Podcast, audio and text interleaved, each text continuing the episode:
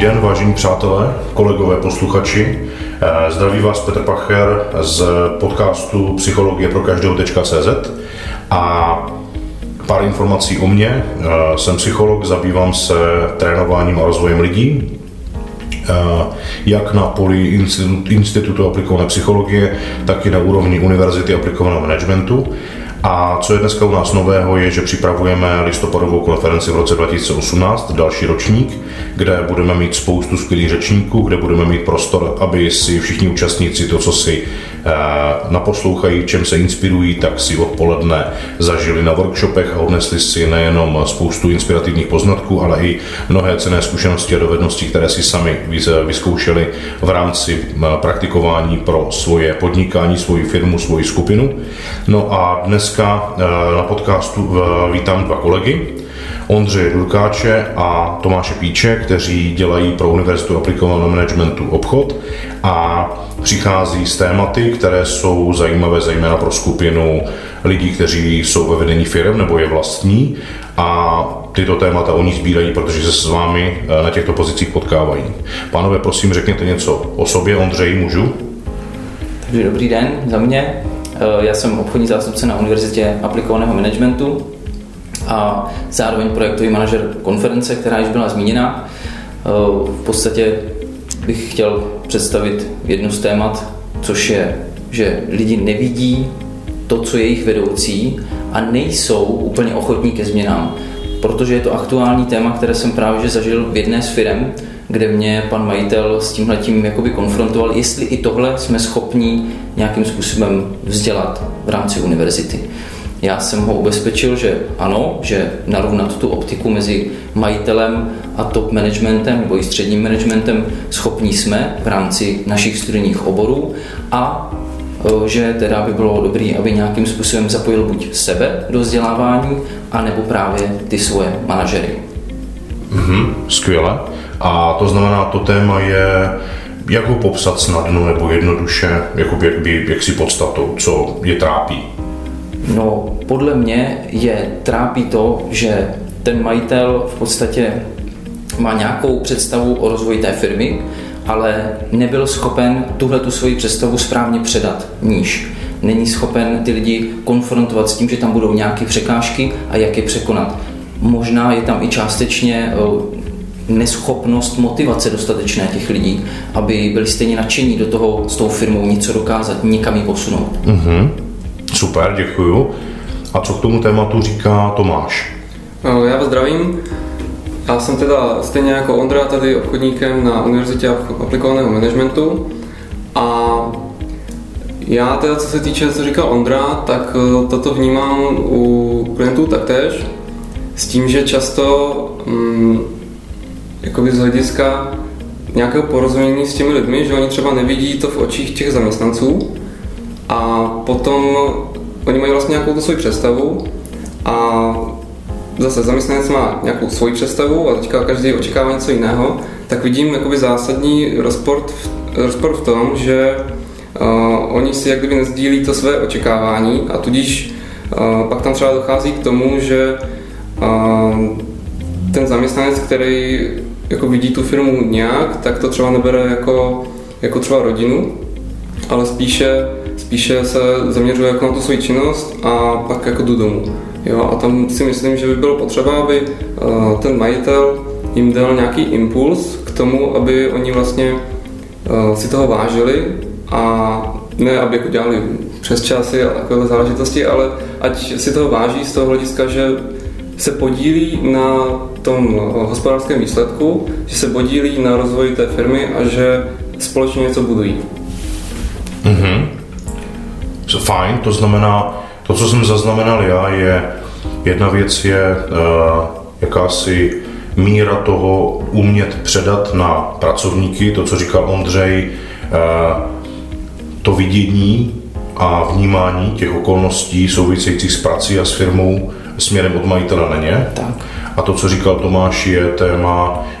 uh, umět se dívat na to, co se děje v té firmě i očima těch lidí a za, zajistit, aby uh, nedocházelo k tomu, že oni jako v 6 ráno si štípnou příchod, ve, ve dvě hodiny odpoledne odchod, ale že tam v té firmě jsou a že ji vnímají jako druhý přátelský nebo rodinný kolektiv, že tam prostě sdílí, neřeší, eh, neřeší sebe, ale řeší to, že jsou součástí týmu. Chápu to správně? Mm-hmm. Když to ještě upřesním, tak eh, když ten majitel předává ty informace jako níže, tak potom, když je tam více těch vrstev, že top management, střední management a tak podobně, tak eh, když třeba ten střední management nebo ten top management, když to nemá,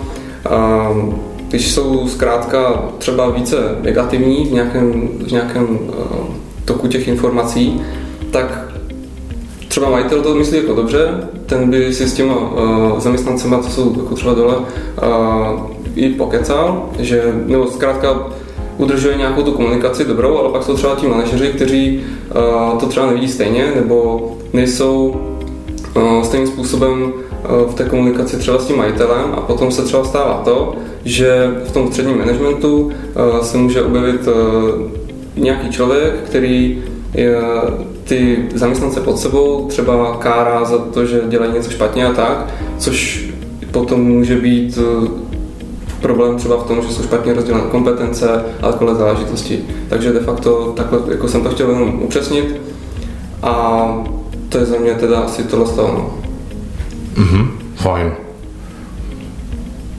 Dobře, no já když teď pominu to, že tohle téma řešíme v rámci magisterského vzdělávání na univerzitě, jako poměrně komplikovanou věc mající vliv eh, napříč, ať už osobností toho majitele, to znamená, my v podstatě ve jménu toho máme pojmenovanou konferenci. Naše konference se jmenuje Ryba smrdí od hlavy, protože jsme si vědomi toho, že tam to začíná. Že pokud majitel je dostatečně stabilní osobnost, která si je vědoma toho, co v životě chce, pochopila, jak si je našla, nebo buď pochopila, nebo našla ten svůj úděl, jak si to směřování smyslu plnosti existence a ta firma je odrazem té realizace, že se tam realizuje v rámci toho, že naplňuje tu smysluplnost své existence a uvědomuje si, že tam potřebuje být pro ty lidi tím lídrem, tím představitelem, který pro ně potřebuje být tím stabilním bodem bezpečí, tak pokud tohle všechno máme splněné, tak přistupujeme eh, k těm dalším úrovním a to znamená, když máme jaksi v úvozovkách vyladěného majitele, nebo představitele, tedy toho, kdo je ten klíčový vedoucí a šéf té operativy nebo té exekutivy, takže něco jako výkonný nebo generální ředitel, tak potom přichází moment, že se zabýváme tím, jak eh, přitahuje lidi k sobě, jaké lidi si vybírá a jakým způsobem s nimi komunikuje, aby nejenom vnímal to, jak se dívá na svět skrze jejich oči nebo jejich pohled, ale aby dokázal otočit jejich pohled, dívat se na fungování ve firmě skrze potřeby firmy. A když jsme se o tom bavili uh, předtím, než jsme připravili tenhle podcast, tak já jsem ty témata, které jsem si psal a zaznamenával, tak jsem nad tím chvilku přemýšlel a došlo mi, že že vlastně existuje velké množství lidí, kteří jsou ve vrcholné nebo ve vedoucí eh, funkci představitele firmy nebo nějaké organizace a vůbec nemají vědomí toho, že tím to mají být pro ty lidi že ta role toho představitele té firmy, oni ji uchopili buď jaksi intuitivně, nebo ji dostali možná od rodičů, protože firmu předali na další generaci, nebo se tak nějak dostali a prorostli tam z vnitřního organizačního uspořádání ve firmě, začali tam, tak jako ten klient, co jsme měli minulý týden v pátek na setkání, taky ve firmě 25 let, začal tam jako technika, dneska dělá výkonného ředitele, dělá ho dva roky. A převzal tu firmu od majitelů, kteří jsou stále majiteli, ale předtím byli ve výkonné pozici a dneska to dali jemu a on se už dva roky orientuje v tom, jakým způsobem ta firma vlastně byla vedena a řízena majiteli, jak ti majitele, kteří tam dneska sice jsou v pozadí a chodí zna pro peníze, což je velký sen spousty majitelů, dostat tu firmu do kondice, kdy už to předám, firma funguje dál, rozvíjí se, expanduje, ale já už jsem v roli, kdy si užívám těch výdobytků a věnuju se tomu, co, čemu bych se věnovat chtěl dál, jako v další etapě svého fungování a směřování. A do firmy si chodím pro takový obnos peněz měsíčně, který mě tohle splní No on se teď tak jako jak si dva roky už učí, jak to tedy vést, jakým způsobem si nakládat eh, se vším, co přichází do kontaktu s tou operativou, aby stále ještě vyhovoval těm majitelům, kteří nejsou tak úplně vzdáleni, ale pořád nějakým způsobem do té firmy vstupují a mají tendenci ovlivňovat nebo předávat ještě věci, které nepředali, ale oni je předávají s tím, že říkají, my jsme to zatím řídili takto. A někdy tomu člověku ve vedoucí funkci úplně nestačí toto sdělení, protože se může cítit zavázán a mít tendenci pokračovat v jejich způsobu řízení, zatímco oni to předávají právě proto, aby se tím nemuseli zabývat a očekávají, že ten, kdo to nově vezme, tak to vezme s tím drivem a s pohledem aktuálního prostředí, situace, času, kompetencí a technologií, aby to mohl vést a rozvíjet svým směrem a oni právě vůbec nemuseli být ti, kteří, mu, kteří ho kontrolují, úkolují, delegují a vzdělávají, oni chtějí odejít z té pozice. No a teď se bavíme o tom, že majitel, nebo majitel, výkonný ředitel společnosti není úplně jasně stotožněný v plném uvědomění toho, co ta role vlastně představuje. Tak pojďme si říct takovým nějakým pohledem nás tří, co vlastně očekáváte, že by výkonný ředitel, nebo když s ním jednáte, tak eh, vlastně i firma a lidi v ní očekávají, že by takový měl být. Co vás napadá? No tak já si myslím, že by určitě, eh, pokud ta firma už nějakým způsobem funguje, má nějaké, dejme tomu jméno, nebo prostě nějakým způsobem známa, tak on by měl dbát na to, aby to jméno se ideálně ještě rozšiřovalo, aby bylo ještě známější, aby dodávali kvalitu, na kterou jsou ti zákazníci zvyklí. A měl by v těch svých zaměstnancích i v tom managementu, který řídí, zbuzovat, o, já nechci říct, že pícho, ale hrdost. Hrdost na to, že pracují pro takovouhle firmu, že jsou součástí něčeho, co tvoří hodnoty, že jsou součástí, já nevím, v automotivu, že vyrábí krásný auta, nebo když dělají z kůží, takže dělají s ušlechtilým materiálem. Prostě budit v nich uh, tu hrdost na práci, kterou nemůže dělat třeba každý, nebo že dělají něco opravdu speciálního, nebo že nějakým způsobem prospívají společnosti nebo lidem, kteří na tom nejsou stejně dobře jako oni. Prostě vypíchnout tu věc, ve které jsou výjimeční a tu těm lidem podat formou, že Nechodíš sem od 8 do 5 jenom proto, aby si vydělal 18 tisíc. Chodíš sem, protože v tom, co děláš, si skvělý a děláš něco smysluplného a za to dostáváš odměnu a máš možnost růst a máš možnost sedět na mém křesle časem. Ale do toho musíš dospět. A já dělám chyby, ty děláš taky chyby, všichni je děláme, ale na základě nich se učíme a postupujeme dál. Takže v tomhle ten člověk na jednu stranu musí mít jasnou představu, co se má dělat a ty úkoly rozdávat. Na druhou stranu musí být ten člověk, musí mít toleranci a musí vnímat toho člověka, jestli ty úkoly dělá správně, jestli je správně pochopil, jestli jsou správně zadaný, jestli je tam dobrá časová, dobrý časový rozlišení a rozvržení aby ten člověk měl to prostředí, ve kterém potřebuje pracovat, aby ho měl co nejpříjemnější a opravdu ty, ty úkoly plnil se stoprocentním nasazením a, a s tou hrdostí a motivací, kterou mu ten šéf chce předat. Takže já si myslím, že by to měl být opravdu lídr, ke kterému ty lidi vzhlíží a, a budou ho následovat, i kdyby to bylo přes bažiny Mordoru, tak tak, tak. Jasně, fajn. Já jsem zrovna chtěl dát tu jakousi zhrnující formulaci, že vlastně nejenom, že by to měl být držitel nějaké značky, nějaké filozofie, ale i člověk, který stmeluje a združuje lidi na základě téhleté vize a představy. Tak. Fajn, to je poměrně jako hodně silná myšlenka. Já si myslím, že teďka posluchači, kteří to poslouchají, tak si říkají, hele, jasně, tohle jsme četli, slyšeli eh, na k seminářích, na workshopech, v knížkách se o tom píše. Eh, otázka zní ale, jakým způsobem to udělat jakým způsobem být pro ty lidi tím hlavním představitelem, který je stmeluje a umí každému v té firmě prodat,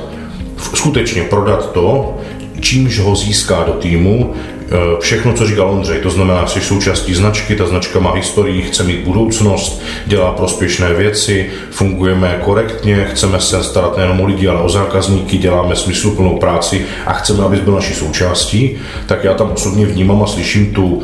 potřebu po kompetentnosti umět to prodat. A je to malá firma, tak si dokážu představit, že ten šéf se s těmi lidmi, které přijímá všem uvidí a to tak dostatečně dlouhou nebo krátkou dobu, abych jim stihl ten vzkaz a tohle poselství předat. Je to velká firma, tak potřebuje mít logicky systémové mechanismy, které, protože všechny lidi zdaleka neuvidí, ať už kvůli teritoriu, času a tak dál, tak eh, aby se to do nich dostalo akceptovatelným, příjemným a bezpečným způsobem a oni s tím mohli splynout, protože jim toto samotné dává smysl, ale cítím tam tu potřebu eh, jako zdůraznit, že toto platí na každého, chci ho přitáhnout, tak on prostě potřebuje slyšet, vědět a cítit, o čem ta firma je, ústy nebo, nebo prostřednictvím toho, kdo tu firmu založil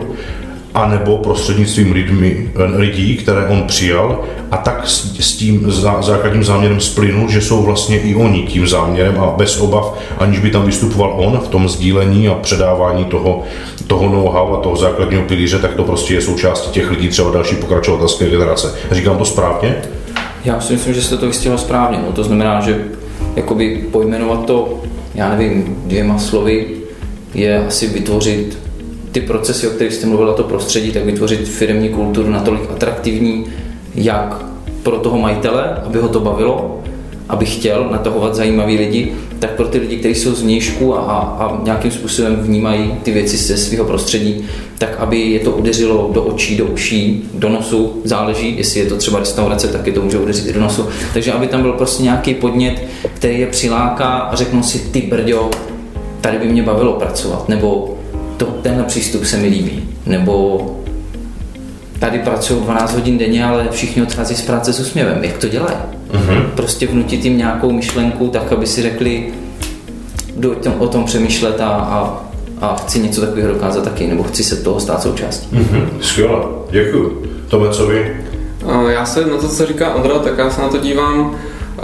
jakoby ze dvou úrovní. Ta první je, že prostě ta firma by měla mít nějaké pravidla, nějaké ty role a tak. A druhá úroveň, na to se dívám jako na nějakou komunikaci, která tam v těch rolích různě jako probíhá. A co říkal Ondra, tak vybudovat nějakou pevnou firmní kulturu, která opravdu jako přitahuje ty lidi, tak je zároveň potřeba, aby, když už ty lidi přijdou, tak aby tam taky vydrželi. Zkrátka, aby ta fluktuace prostě se snížila a dosáhnout toho tak, že veškeré třeba problémy a tak podobně se zkrátka ventilují, aby se tam nenahromadili někde v pozadí. A potom, když se dojde k nějaké komunikaci a teďka ten člověk to třeba neunese, tak eh, aby nebyl problém s tím, že teďka najednou vychrlí všechno, co si za, tu, za ten čas nahromadil a pak to třeba skončí tím, že odejde, protože to třeba tam sedí na druhé straně někdo, kdo ho třeba nezvládne tak uklidnit a tak. Takže tyhle ty věci by se tam měly v té firmě podle mě uh, vytříbit a zkrátka s tím, s tím lidmi být natolik v kontaktu, ať už je tam HR oddělení, nebo ať už je to třeba ten majitel, tak aby vždycky tam někdo byl, kdo ventiluje tyhle ty uh, problémy, které uh, třeba ani nejsou problémy, jo, ale je to něco, co se tomu člověku třeba nelíbí, ale prostě neříká to. Zkrátka řekne si, je to v pohodě, já to jako přejdu, protože prostě tady pracuju, teď se mi to líbí, ale po tom čase, kdy už třeba ta činnost může být pro něho stereotypní, tak si myslím, že eh, potom se začnou eh, na povrch jako objevovat nějaký ten negativismus, který se třeba předtím ukrýval. Takže takovéhle věci si myslím, že jsou jako základ, aby ta komunikace byla důležitá a potom si myslím, že eh, se dá zaměřit na další věci, které se na to mohou nabalovat. Mm-hmm, super. Děkuji moc za obě dvě poznámky, protože já musím nebo chci říct, že my na to narážíme, eh, ať už s lidmi, se kterými jednáme, s představiteli firm, s výkonnými řediteli, kteří eh, jsou v pozici, kdy toto všechno by měli a samozřejmě spoustu dalších věcí zvládat, umět, aby byli tím pevným bodem pro lidi ve firmě, tak na to narážíme i s těmi, kteří u nás studují na Univerzitě aplikovaného managementu a učí se to. A já spatřuju skutečnost, že eh, ten čas, který ve skutečnosti jako fyzikální veličina eh, na Zemi funguje pořád stejně, tedy běží pořád stejně, tak potřeby prostředí a, a jakéhosi socioekonomického schématu tady stále více a více tlačí na fenomény typu výkonnost. Buď lepší zítra, než jsi byl včera. Pracuj na sobě, eh, to, že máš skvělé výsledky je vynikající, ale pořád můžeš mít lepší a ta filozofie výkonnosti se do nás prostě tlačí. A já když vidím ty představitele těch firm, jak ještě před pár lety, skutečně před pár lety, já sám jsem to zažil,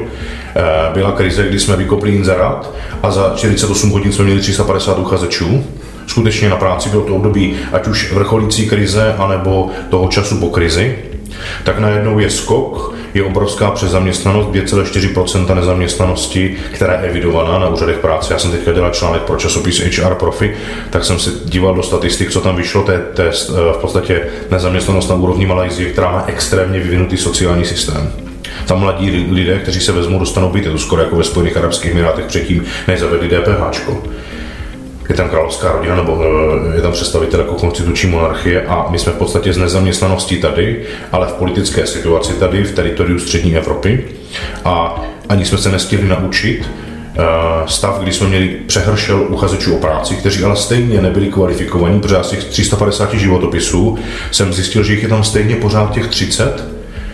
z nějakého procentuálního dopadu, kteří jsou ti, se kterými stojí za to se setkat. A dneska dám inzerát, oni nepřijdou, nebo je hledám a musím je hledat úplně jinými cestami, musím je aktivně oslovovat. A dneska mi uchazeč napíše bez problému to, co jsem dřív já psával, když jsem hledal lidi, tak jsem psal, hele, děkuji za zaslání eh, podkladů,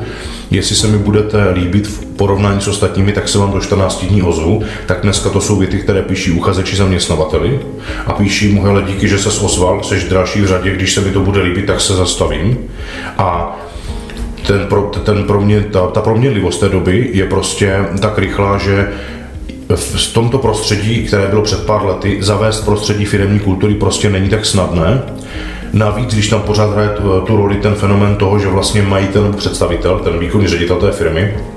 vlastně sám není natolik stabilní, aby nemusel řešit svoje problémy, aby je dokázal odstranit v momentě, kdy vstupuje do role toho šéfa ve firmě a nebyl tažen odváděnou pozorností někam do jiných oblastí, kterým se potřebuje věnovat, protože nejsou stabilní, nejsou vyladěné a jsou problematické, tak se prostě nevěnuje toho, té roli toho šéfa naplno, tudíž ani nedokáže naplňovat tyhle ty všechny věci, protože jediné, na co mu zbývá čas, je zvládání zavalení operativou, která na té denní bázi se prostě hrne ze všech stran. Lidi nejsou natolik kompetentní, aby řešili problémy sami, to znamená, nosím je na stůl, což vytváří další vazbu operativy, takže moje operativa není vzniknuvší jenom z toho, co jsem si vytvořil sám,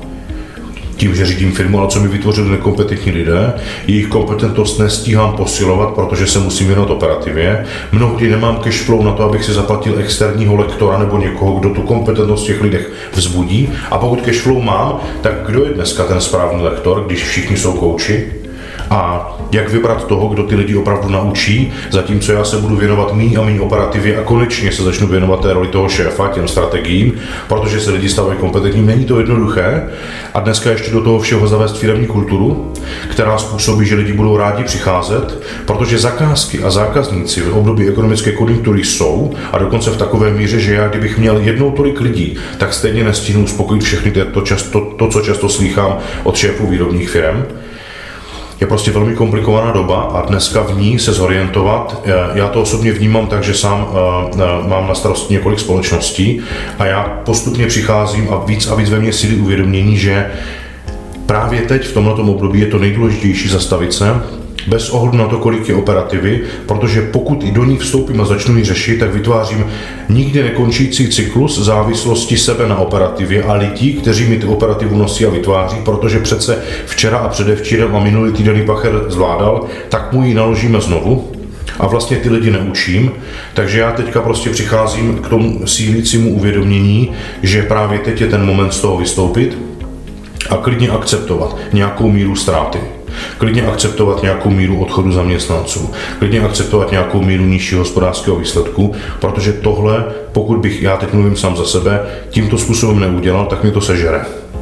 A jenom otázka, kde ještě budu schopen brát, jestli u rodiny, jestli sám na spánku, sám na odpočinku, sám ve svých volnočasových aktivitách, nebo v jiných firmách, nebo tady budu šidit tu firmu, nebo tohle ten tým, nebo tuhle skupinu, protože teď funguje dobře a já si můžu oddechnout, že chvíli funguje dobře já se můžu věnovat tomu, co hoří, než začne ta předchozí, která minulý týden nebo minulý měsíc fungovala dobře, začne hořet taky. Mě to prostě může sežrat a já v tuhle tu chvíli uh, jsem jako v situaci, kdy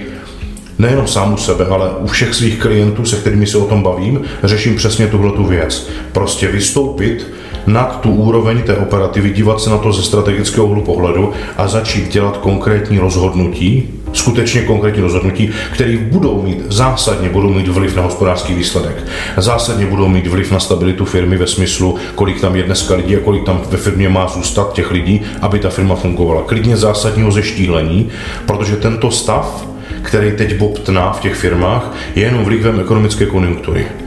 A jestliže ta firma doroste do obrovských rozměrů a pořád závislá na operativě těch klíčových lidí nebo toho šéfa, tak v momentě, kdy se změní prostředí skokově, tak to ani ta firma, ani ti lidi už vůbec nemusí ustát. A z mého pohledu je mnohem lepší,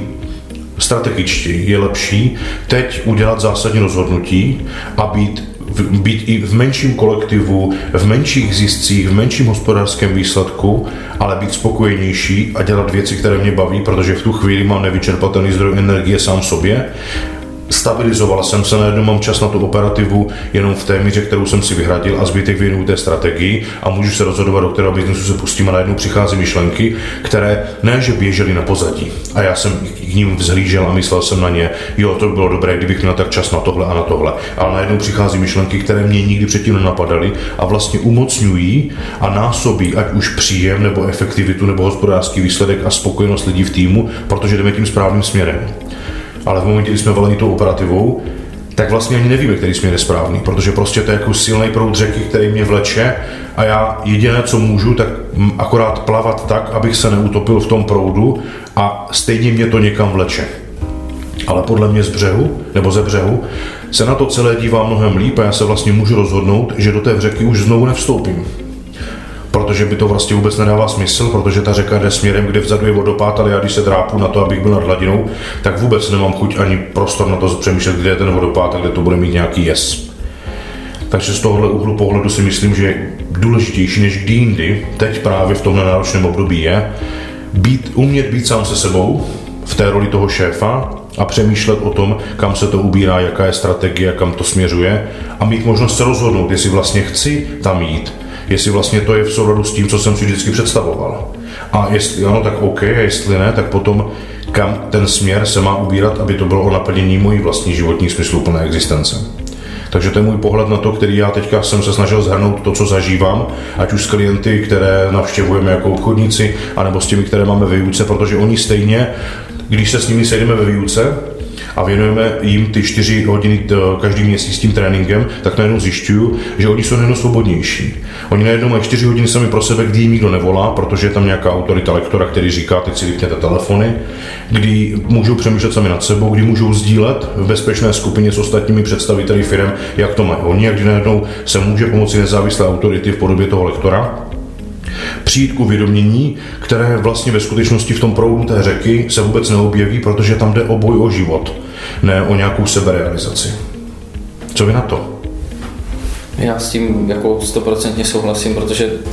přesně, v podstatě vy jste to řekl tak nějak zhrnutě a hezky, že to dává komplexní smysl, ale ty lidi právě tím, že jsou podle mě zahrnutí tou operativou, že neví kam dřív skočit, že s každou věcí, která se v té firmě děje, v podstatě přiběhne někdo další, tak oni nemají ani čas si to takhle poskládat v hlavě a říct si, tyjo, kdybych si od toho udělal odstup, možná by mě napadlo to řešení snadněji, nebo kdybych těm lidem víc věřil, nebo je měl naučení v tom, že tu zodpovědnost mají oni,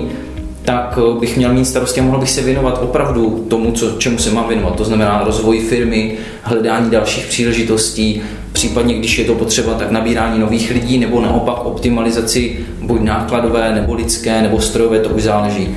Takže uh, myslím si, že jo, určitě, tesa do kamene a, a ty lidi by se měli opravdu zastavit, protože teď zákazníků,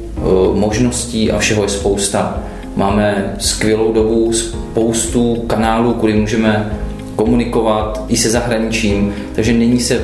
potřeba bát toho, že by nebyl zákazník. Podle mě teď je potřeba se bát toho, že ta firma není postavená na kvalitních základech, tak aby i kdyby přišla krize znova, jakože si myslím, že přijde, tak aby ty firmy byly prostě v pohodě, aby si vydělali to, co potřebují, aby ty lidi, co tam jsou, tak byli taky v klidu, že nepřijdou o práci nebo že se nemusí ničeho bát a spíš pracovali opravdu po malých kručkách a nahoru. Pořád, pořád jet, tlačit před sebou tu kuličku a jenom ji nabalovat. Takže určitě. Skvělý Ondro, děkuju. Co to máš? Já zase navážu na Ondru. Já tam vnímám hlavně to, že Zase, když se vrátím zpátky k té komunikaci, jo, tak jak jste, jak, jak, jak jste krásně uh, popsal tu situaci s tou řekou, tak uh, já se třeba u toho uvědomuju to, že ti lidi uh, už jsou třeba někdy i v takovém stavu, že nemají čas přemýšlet nad tím, že nemají čas. Jo, že zkrátka dobře, třeba se s někým takhle sejdu a oni řeknou, jo, to je super, bla, bla, a potom zkrátka je to zase v tom svém režimu, jo? že se jako nezastaví a neudělají si nějaké, nějakou, nějakou pauzu, ve které by se fakt jako zamysleli nebo vystoupili na ten břeh, pokud je ta možnost, a zkrátka se fakt dívali na to ze zhora. A já si myslím, že v ten moment tam prostě k těm lidem musí přistoupit někdo nezávislý a ti lidi by zase zároveň měli být jako otevření jako změnám a zároveň i jako nějakým názorům a nebýt jakoby furt v tom svém rybníčku, kde zkrátka, jak jste říkal, jo, tečou furt v tom jednom proudu, proudu a měl by si právě brát i třeba takové ty pohledy zvenčí, protože to je podle mě to, co oni třeba nevidí v té pracovní slepotě. Skvělý. Děkuji moc za vyjádření názoru. Já bych to možná nakonec zhrnul, že to, co by si dneska z toho záznamu podcastu měli posluchači vzít a odnést, je, ať už jsou v jakékoliv roli, a teď se nebavím o tom, že jsou jenom představitelé firmy, ale v podstatě já můžu být představitel rodiny, já můžu být rodič, já můžu být představitel eh, kroužku ve scoutu, já můžu vést organizaci, já kolem sebe můžu prostě jenom zhromažďovat lidi jenom tím, jak jsem silná osobnost, tak abych si vždycky uvědomoval, že mám kolem sebe lidi, kteří přišli na základě toho, že jim dává smysl být se mnou, ať už kvůli tomu, že následují nějakou vizi, nebo že společnými silami vytvoříme nějakou službu nebo nějaký produkt, tak prostě z principu této role je moje klíčová povinnost abych pro ty lidi uměl být stabilním bodem, abych pro ně dokázal vytvořit dostatečně bezpečné prostředí, ve kterém se nebojí chybovat, nebo tvořit nové věci a vymýšlet svoje vlastní nápady a uvádět je do praxe, i když nemusí být úplně správné, ale oni se tím učí stejně jako ten představitel se kdysi učil, tu svoji odbornost, díky které dneska přitahuje lidi, tak aby jim dal prostor v tom bezpečném prostředí, které pro ně vytvoří, aby oni se stávali kompetentními. A on postupně ustupoval z oblasti, ve kterých je dneska angažovaný, protože tam musí být, ať už kvůli zkušenostem, dovednostem nebo prostě kvůli své expertíze, tím, že nechá naučit uh, jinou generaci lidí, nechá je skrze chyby vytvořit si vlastní názor, vlastní postoj a vlastní úroveň tvořivosti. A on se prostě posouvá dál a ostatní se posouvají dál, ale pro tohle je klíčové, aby sám byl natolik stabilní, že je pro ty lidi opravdu tím opěrným bodem, ke kterému nejenom zlížejí, ale nalezají tam to bezpečí a on prostě musí být natolik stabilní, že neprojekuje do té své profesní role uh, problémy z jiných rolí, nebo nedostatečně silnou tu vlastní identitu, která do těch jednotlivých rolí teda vstupuje. Takže možná to zhrnutí zkusíme říct tak, že by každý měl se sebou trávit dost času každý den natolik, aby uměl vykouknout, ať už je v jakékoliv roli z té běžné operativy a podívat se z vyšší perspektivy a nalézt odpovědi na otázky, které ho trápí, nebo nalézt řešení, které se právě v té operativě ne a ne nachází. A ať už je to jakkoliv, tak eh, to řešení vždycky má v sobě jenom on sám a nemůže ho získávat od ostatních jiných, protože oni jsou v jiných rolích, oni jsou v jiných, eh, možná jsou tažení mnohem silnějším proudem, nebo možná ne a ten, tu radu, kterou mu dají, tak nemusí fungovat a on ji najde jenom sám sobě. A pokud se necítí dost kompetentní najít, tak ať si najde někoho, kdo s tím pomůže. Třeba nás, nebo nějakého jiného odborníka, který mu pomůže vytáhnout to, co má v sobě, anebo když má tu to štěstí a tu radost spočívající v tom, že to sám sobě umí hledat, tak ať to nepodceňuje a každý den toto využívá, protože tím roste, tím sílí a tím se stává kompetentním.